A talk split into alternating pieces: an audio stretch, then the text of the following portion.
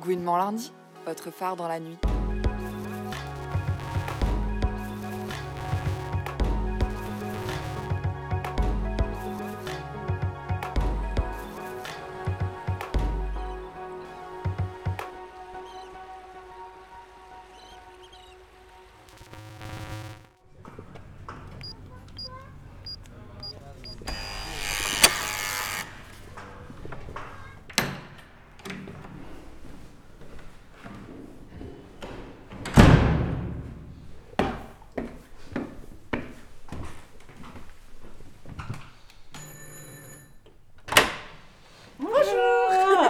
Bienvenue. Merci. Bonjour Bertie. Bonjour. Euh, donc moi je suis Bertie, je suis la créatrice de la marque de lingerie Bertie Isabeau. Et là on est euh, chez moi où je travaille euh, voilà, sur ma table de salon, euh, où je fais euh, tous les patrons, les dessins, euh, les prototypes, etc. J'ai commencé par des études de stylisme, tout simplement, après euh, mon bac L. Et à la fin de mes études, euh, j'ai fait des stages et des stages et des stages jusqu'au moment où euh, j'en ai eu marre de faire que des stages, donc j'ai commencé à travailler euh, dans la vente parce que bah, il faut bien payer un loyer. Et j'ai eu la chance de pouvoir partir aux États-Unis, à New York. Et là-bas, j'ai beaucoup, beaucoup, beaucoup travaillé. Euh, J'avais trois jobs en même temps. Jusqu'au moment où je me suis dit, OK, c'est bon, je peux lancer ma marque de lingerie. Et euh, c'est un peu comme ça qu'a commencé euh, l'aventure. Maintenant, ça va faire cinq ans que je suis revenue en France. Et ça fait trois ans que je suis sur Bertie Isabeau tout le temps. Voilà, c'est mon job officiel. c'est plus un side job. Pourquoi avoir choisi le domaine de la lingerie? Parce qu'à la base, je voulais faire des vêtements pour hommes.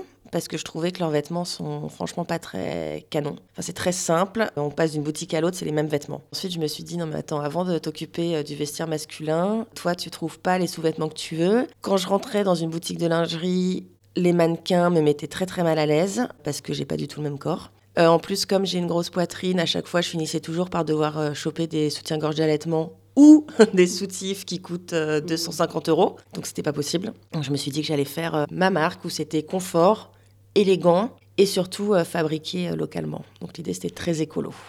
Alors justement, tu revendiques une lingerie éthique et qui porte des valeurs féministes, sororales et d'inclusivité et d'empouvoirment. Comment est-ce que ça se traduit concrètement? Concrètement, ça se traduit par une production toujours locale. Donc euh, au début, je produisais à Brooklyn, à côté de chez moi. Maintenant, je produis à Paris, dans le 18e arrondissement, avec à chaque fois du coton bio, la dentelle de Calais. Ça va jusqu'à l'envoi des pièces quand j'ai des commandes. C'est pas dans des boîtes avec marqué Bertie, Isabeau, machin. C'est dans des petites enveloppes craft. L'idée, c'est de faire le plus simple possible. Et j'essaye de faire le plus de taille possible. Pour le moment, c'est du XS au triple XL et du sur-mesure. J'aimerais pouvoir faire plus de taille, mais ça a un coût, forcément. J'essaie de montrer le plus de corps possible et d'identité euh, dans mes shootings. Il y a toutes les tailles, tous les âges, toutes les ethnies, toutes les identités. Donc euh, voilà, c'est histoire de montrer un peu tout le monde et que chaque personne puisse se reconnaître un petit peu. Pourquoi avoir choisi de travailler en indépendante?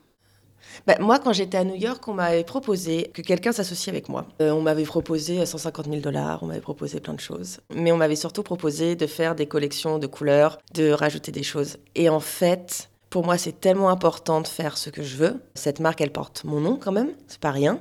Je veux pas sacrifier ce qui est ma marque. Donc c'est pas évident tous les jours parce que euh, je travaille seule sur tous les niveaux.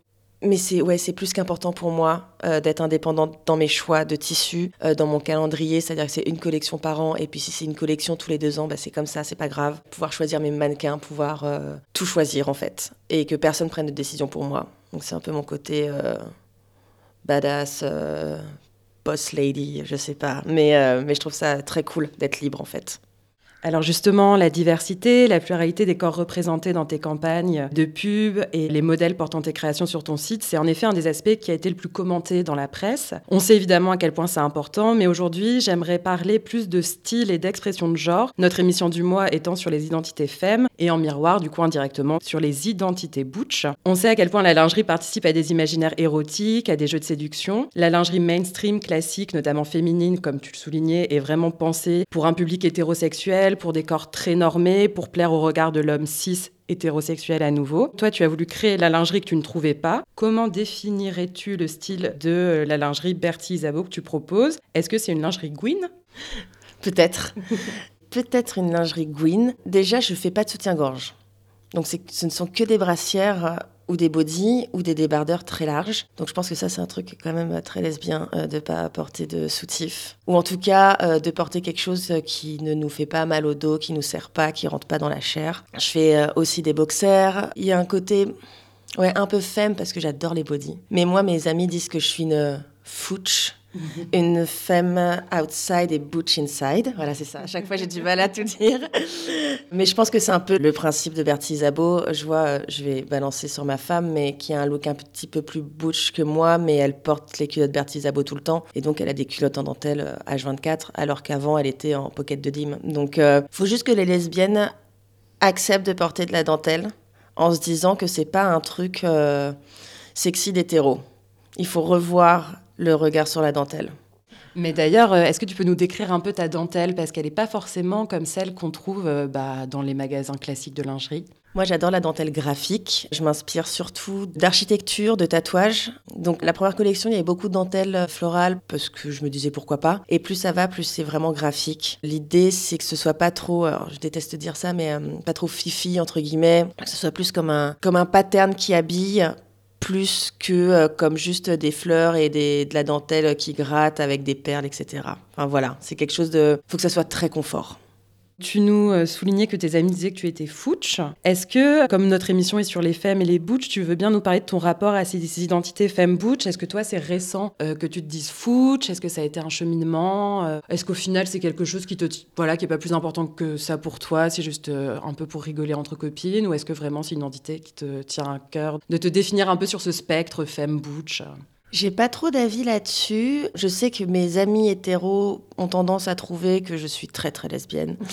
mes amis lesbiennes n'ont pas trop d'avis. Je sais que ça m'est déjà arrivé d'arriver dans un bar euh, lesbien et qu'on pense que je suis hétéro. Enfin voilà, c'est très très. Les codes sont quand même très marqués. J'ai les cheveux longs. Du coup, je pense que ça n'aide pas. C'est un peu bête, mais ça n'aide pas. Moi, je trouve ça drôle d'être un petit peu au milieu du spectre, c'est-à-dire que euh, j'adore, euh, je sais que j'adore me maquiller, mais en fait je me maquille jamais. Mais j'adore l'idée de pouvoir le faire, j'adore les fringues, j'adore m'apprêter, passer des heures dans ma salle de bain à me mettre plein plein de crème. Euh, bon, c'est très stéréotypé ce que je raconte. Mais à la fois, tous les travaux qu'on fait chez nous avec ma femme, on les fait ensemble et on se marre. J'adore bricoler mon vélo ou faire des trucs comme ça. Donc ça, c'est très très lesbien, bricoler son vélo. Voilà, je suis un petit peu au milieu et je trouve ça cool de pouvoir passer d'un côté à l'autre euh, du spectre et, un peu qui on veut, au final. Eh ben, merci beaucoup.